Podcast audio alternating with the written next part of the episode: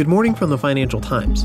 Today is Monday, May 4th, and this is your FT News Briefing.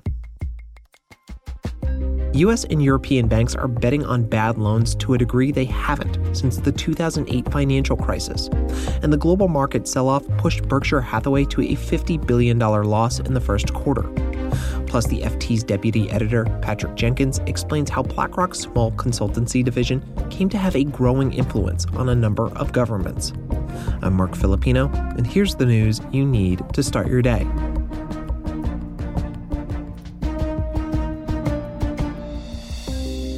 More than $50 billion.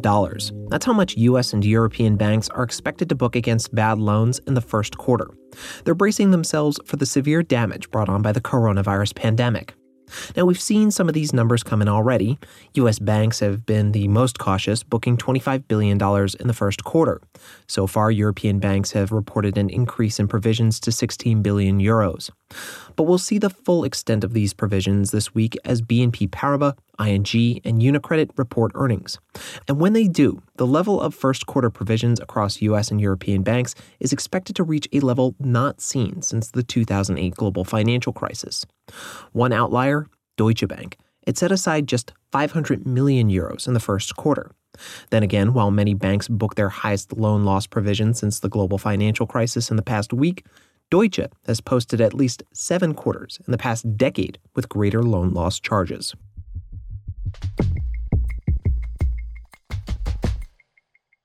Over the weekend, Warren Buffett's Berkshire Hathaway reported a first quarter loss of nearly $50 billion. This was brought on by the pandemic induced sharp global sell off we saw in March. But these losses could be softened in the next quarter, considering the recent direction of the markets. The FT's Eric Platt explains. When I spoke to analysts this weekend, they said to expect if the market were to settle where it is right now, which is up nicely from its March low, that we'd see a nice gain in Berkshire's overall net income number. But more importantly, many of them are pointing to kind of the little snippets that we learned about individual Berkshire subsidiary companies, right? Think Geico, Burlington Northern, Santa Fe Railroad, NetJets, Dairy Queen. And what we started to learn is that actually many of them have been deeply impacted by the coronavirus outbreak, right? The railroad, for instance, saw a sharp drop in consumer shipments. Geico luckily has benefited at least in the near term, given people aren't driving as much, so it doesn't it hasn't had to pay out as many insurance claims. But there are fears around well, Geico is trying to gain market share, and do people actually switch insurance during a crisis? So Berkshire is really a perfect microcosm of the U.S. industrial heartland. We're starting to pick up is it's going to be a difficult second quarter for the company, at least on that front. So, Eric, what did we learn about the future of Berkshire's leadership at Berkshire's annual shareholder meeting? Yeah, it was an unusual annual meeting, right? This is an event that normally draws more than 40,000 people to Omaha, Nebraska. And this year, everyone had to watch from their homes. And alongside Warren Buffett, the chief executive of Berkshire Hathaway, we also had Greg Abel, who's one of the vice chairmen of the companies. And he's actually seen by many people as the most likely successor to Mr. Buffett. And I think a lot of people were disappointed with what they saw and heard from Greg. He really stayed in his lane, which was talking about the operations of the business. He didn't deviate as much as Mr. Buffett or his longtime number two of the company, Charlie Munger, typically do, where they offer advice on investments or capitalism or just history lessons on their time as fund managers. And so I think some people were hoping to hear a little bit more from Greg, especially if he is the man who will one day preside over one of the largest companies in the world.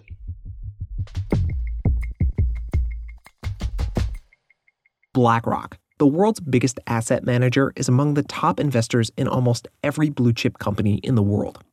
But its influence, and the influence of its chairman, Larry Fink, extends far beyond its function as a vast asset manager. Take its small consultancy division, its financial markets advisory unit. It contributed less than 1% of the group's $14.5 billion in revenue last year. But it offers advisory expertise to a number of governments, having won contracts from the U.S. to oversee billions of dollars in stimulus money and from the EU to shape new sustainable finance rules. And this has raised questions about conflicts of interest. Our deputy editor, Patrick Jenkins, has more.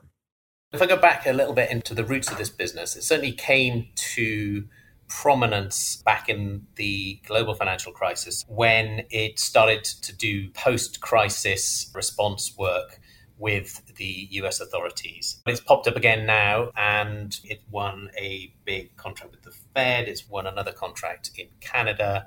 Both of these are controversial because in North America, obviously, BlackRock is a massive investor and it's very involved through these programs in designing parts of the bailout systems that will advantage investors, of which it is one of the biggest. And then, entirely separately, in Brussels, it's won a mandate with the European Commission to do with sustainability measures. And at the same time, it is one of the biggest investors in the banking system which this work is focusing on is, focusing on rules for the banks and climate risk.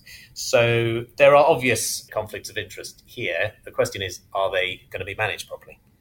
So, Patrick, do critics have the right to be worried here? And I guess, you know, what does BlackRock say in its defense? I suppose, firstly, it is absolutely a fair question to be asking.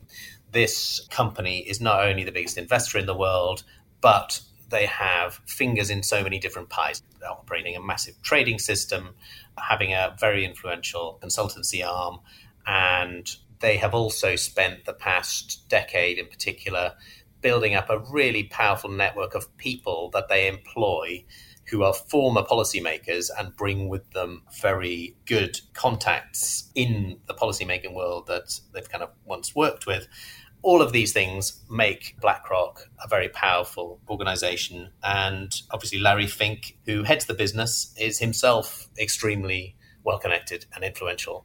There are conflicts of interest that need to be managed. Now, BlackRock themselves say they take these conflicts extremely seriously.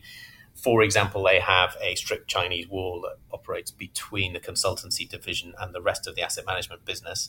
I think at the end of the day, though, you just have to take a view is this organization now so powerful that it needs to have stricter oversight? I mean, one of the big things that's happened over the past 10 years is that asset managers like BlackRock have grown and grown. And I suppose they've done that partly because they haven't been governed by the same tough regulations that were imposed on banks after the 2008 financial crisis.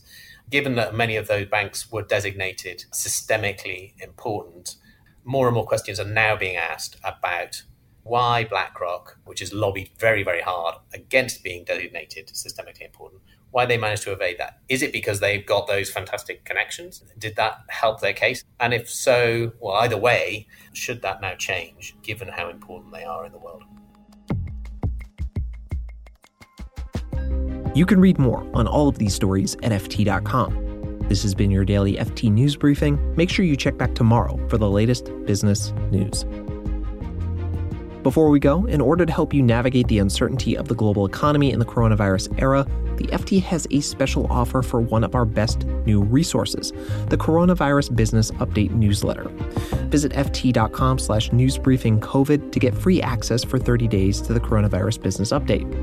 It's a level-headed expert email briefing on how the pandemic is affecting global markets, business, and workplaces. Just go to ft.com slash newsbriefingcovid.